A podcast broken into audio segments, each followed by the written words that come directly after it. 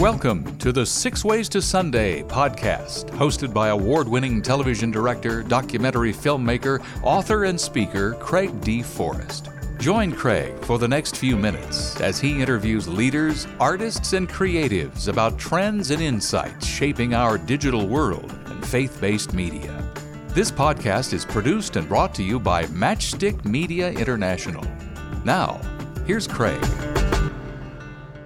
We're talking on the podcast with a creative consultant, a veteran, very much a veteran of many decades experience, graphic arts and creativity in media, Christianity, church, missions with Orlen Stauffer. You can find Orlen, O-R-L-E-N. Stauffer is spelled stauffer.com.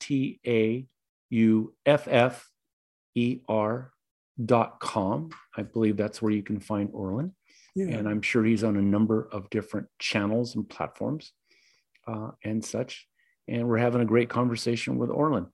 I was going to bring up the challenge. How do you keep, when you're in ministry, how do you keep your media fresh? Is it, make sure you don't go long periods of time without, introducing and uploading something new? How do you do it?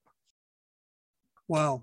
How do you keep it fresh? Well, I think the thing is the way you view it. You don't want to just rehash and copy what other people did. First of all, I feel like the Lord is in your heart. The Lord is present. If you're living off of the daily communion with the Lord, you have to be fresh. You have to stay fresh with your own devotion, with your own disciplines, before the Lord in prayer. And then the other is look for needs, watch the news, listen to the hearts of the people around you. If one person expresses a need that they have, probably several dozen others in your circle do. Look at how to feed sheep, not how to look good and how to be cool and clever. You can do something so cool and amazing, but remember the expression of the artist is what's important. Make sure that you're expressing something of value. I liken it to a painter. He can buy the best paint. He can buy the finest canvas, even get the most intricately crafted frame. And he can spend hours trying to create something that he thinks is cool. But when you look at a Rembrandt, the frame of the canvas and the paint don't mean anything. It's the amazing impulse you get, the inspiration you gather from, I think he did a painting of Jesus in Calming the Storm. My gosh, what an amazing image. But that's and it speaks volumes to needy people who, that metaphor of the storm can reach so many hearts. And even today, that painting speaks to me and to thousands of others. And I think that's what we need to look at is, what is the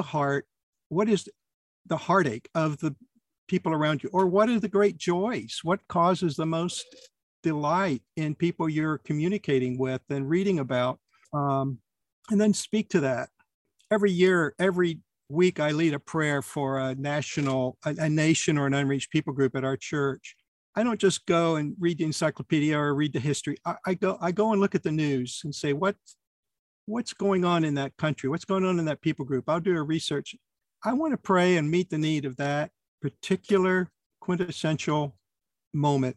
And am I hitting your answer there? Maybe I've gone all around it. But no, you're doing fine. You made me think of a story, an anecdote I hadn't thought about in many years, that when reading the autobiography of the late Billy Graham, probably the greatest evangelist of the 20th century, he would start 3 months before a crusade, and he would subscribe to the local newspaper. Let's say he was going to do a crusade in Boise, Idaho.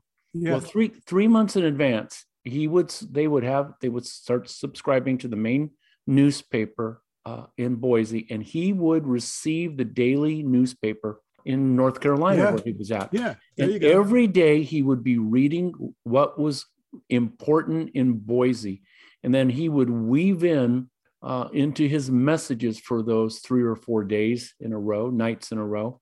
Local events and local themes. So he was talking their language. He did his research before he did his speaking.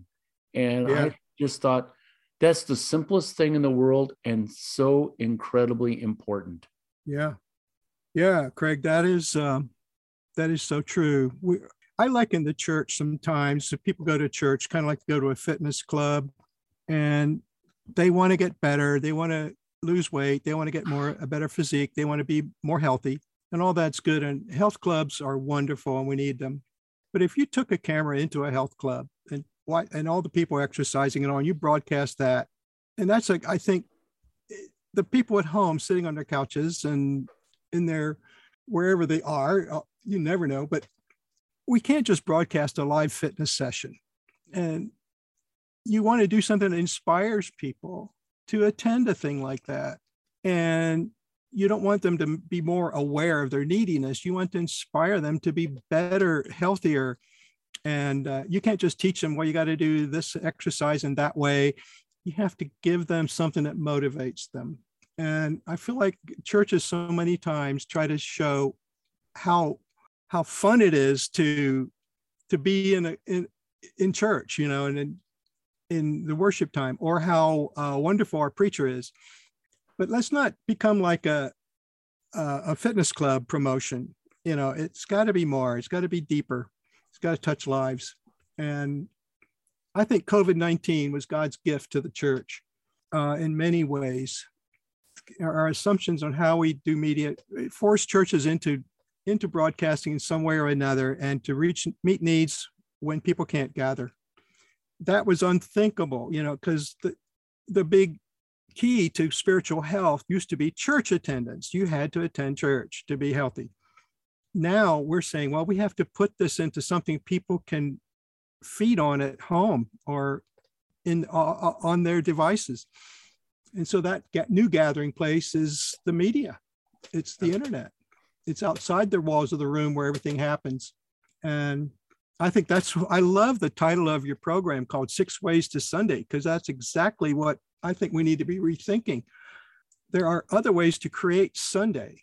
Yeah. Besides just pushing out our message on Sunday morning. Yeah. I found during COVID and then now coming through it, that the churches that did the best connected to their audience, to the congregations, were churches that already had a media program going before COVID, for the most part. If they were doing media and had a vision for that before COVID, then they just made their changes, because all of a sudden, literally on a Sunday, you don't have anybody sitting in your church. It's empty. There's nobody other than a camera and a pastor and a worship team. And that's it. And maybe the sound man at the back or whatever it would be. The other thing I saw, and I don't want to belabor this. It's one of my pet peeves. Over and over again, I dealt with over 20 different churches during the COVID time, especially in the first 3 to 6 months, because everyone was in a panic. Number one thing pastors would ask was what equipment to buy. Yeah. Number one, equipment, not about people, not about media team. Yeah. It was, I literally had a church send me a bid for equipment, and they hadn't even gotten to the lights, and the bid was $61,000. Yeah. And said, is this bid okay? And I said, well, I know the company that you're talking to, they're really good. And if you've talked to them and you think this is what you want, great, but who's going to run it? Well, we're going to get volunteers. Who's going to train them? Well, we'll just set up the equipment. And this will never stop being my pet peeve. I've worked in network television, as have you. In network TV, we never hardly ever talked about equipment. We talked about the best program we could produce. And then we go get the equipment to go make that program, to record and create that. Yeah. In the church, over and over again, we don't talk about how good of a program we're making or visual storytelling. We're talking about, let's go buy a whole lot of expensive gear. And I'm just thinking, typewriters and computers don't write the great American novel. An author does, a writer does. Okay, I'm off my soapbox. No, what? You struck a chord with me, because I feel like any you know, we talk about obeying God. If God tells you you have a need and he's given you a commission, he's called you, like, go into all the world, you know, this gospel shall be preached in all nations. There's all kinds of means. And, you know, guys like William Carey made the biggest, most wonderful printing press in India, and for decades was the main publisher in that country. So there are times when you create out of obedience to God. So you start with God, and you start with his desire to bless people and to heal and to restore and redeem and transform lives. I have an example. I love this one. You know, Moses' day, Exodus 35. There's these guys, Bezalel and Oholiab, two of my favorite characters. Exodus 31, Exodus 31, 35. Exodus 35, round in there. 31 too, as well. Bezalel and Oholiab were craftsmen, and it says they were filled with God's Spirit. So number one, if you're going to be an effective media person, you're going to start designing facilities. You're going to start buying equipment. Are you doing it out of obedience to a mandate from God to deliver his message clearly? God told Moses to build this Ark of the Covenant and build the tabernacle, and very intricately instructed, very precisely crafted, and it was a work of beauty. And these dudes assembled a team of craftsmen like you wouldn't believe, and they just, as they wandered in that wilderness and all the nations looked on, they're saying, my gosh, look at these, these are some amazing people. Look at the creativity. And, you know, God gave it to them. Right. Well, you know what? These same guys, I can't say this exactly were the same guys, but when Moses went to the mountain and didn't come back in time, what did these same guys do? They built a golden calf. Right. They made a golden calf. They melted down jewelry. Yeah. So is your gear creating an Ark of the Covenant under God's instruction, or are you building a golden calf that's going to bring a curse on your church and on your people? Preach it, Orlen, preach it. Yeah. That's good. That's where when people are doing what you're saying, they're buying all this gear, I hope they're doing it in the fear of the Lord, because God won't bless what he hadn't commanded. And just to be like another church down the street that's really got it. Well, you could be more effective with your little iPhone devices and some I call disco lighting, not just house lights, than you can with all those cameras now that are so expensive. And then you got to have people that understand them. Well, the other thing is the cameras many times will just sit there for the whole week. Yeah. Then you turn them on Sunday morning. Oh, yeah. Maybe Wednesday night, maybe. Yeah. And such. Finishing up our time with Orlen Stauffer, creative consultant. And if you were to scratch the surface, you would find a visual storyteller and a graphic artist there as well with Orlen. Great time talking to him. Any last thoughts? We've got people across the world, 50 countries, that maybe don't have resources, but they have a vision, and they want to tell a story. And we have the greatest story ever told. And give them a little bit of inspiration if you can. Okay.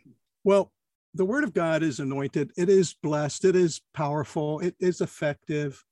We just need to carry it. And I love the parable of the wineskin, Matthew 9:17. Don't put new wine in old wineskins. What is a wineskin? A wineskin that's what we are. Well, that's what media is. Media is a way to package something and deliver it and wrap it.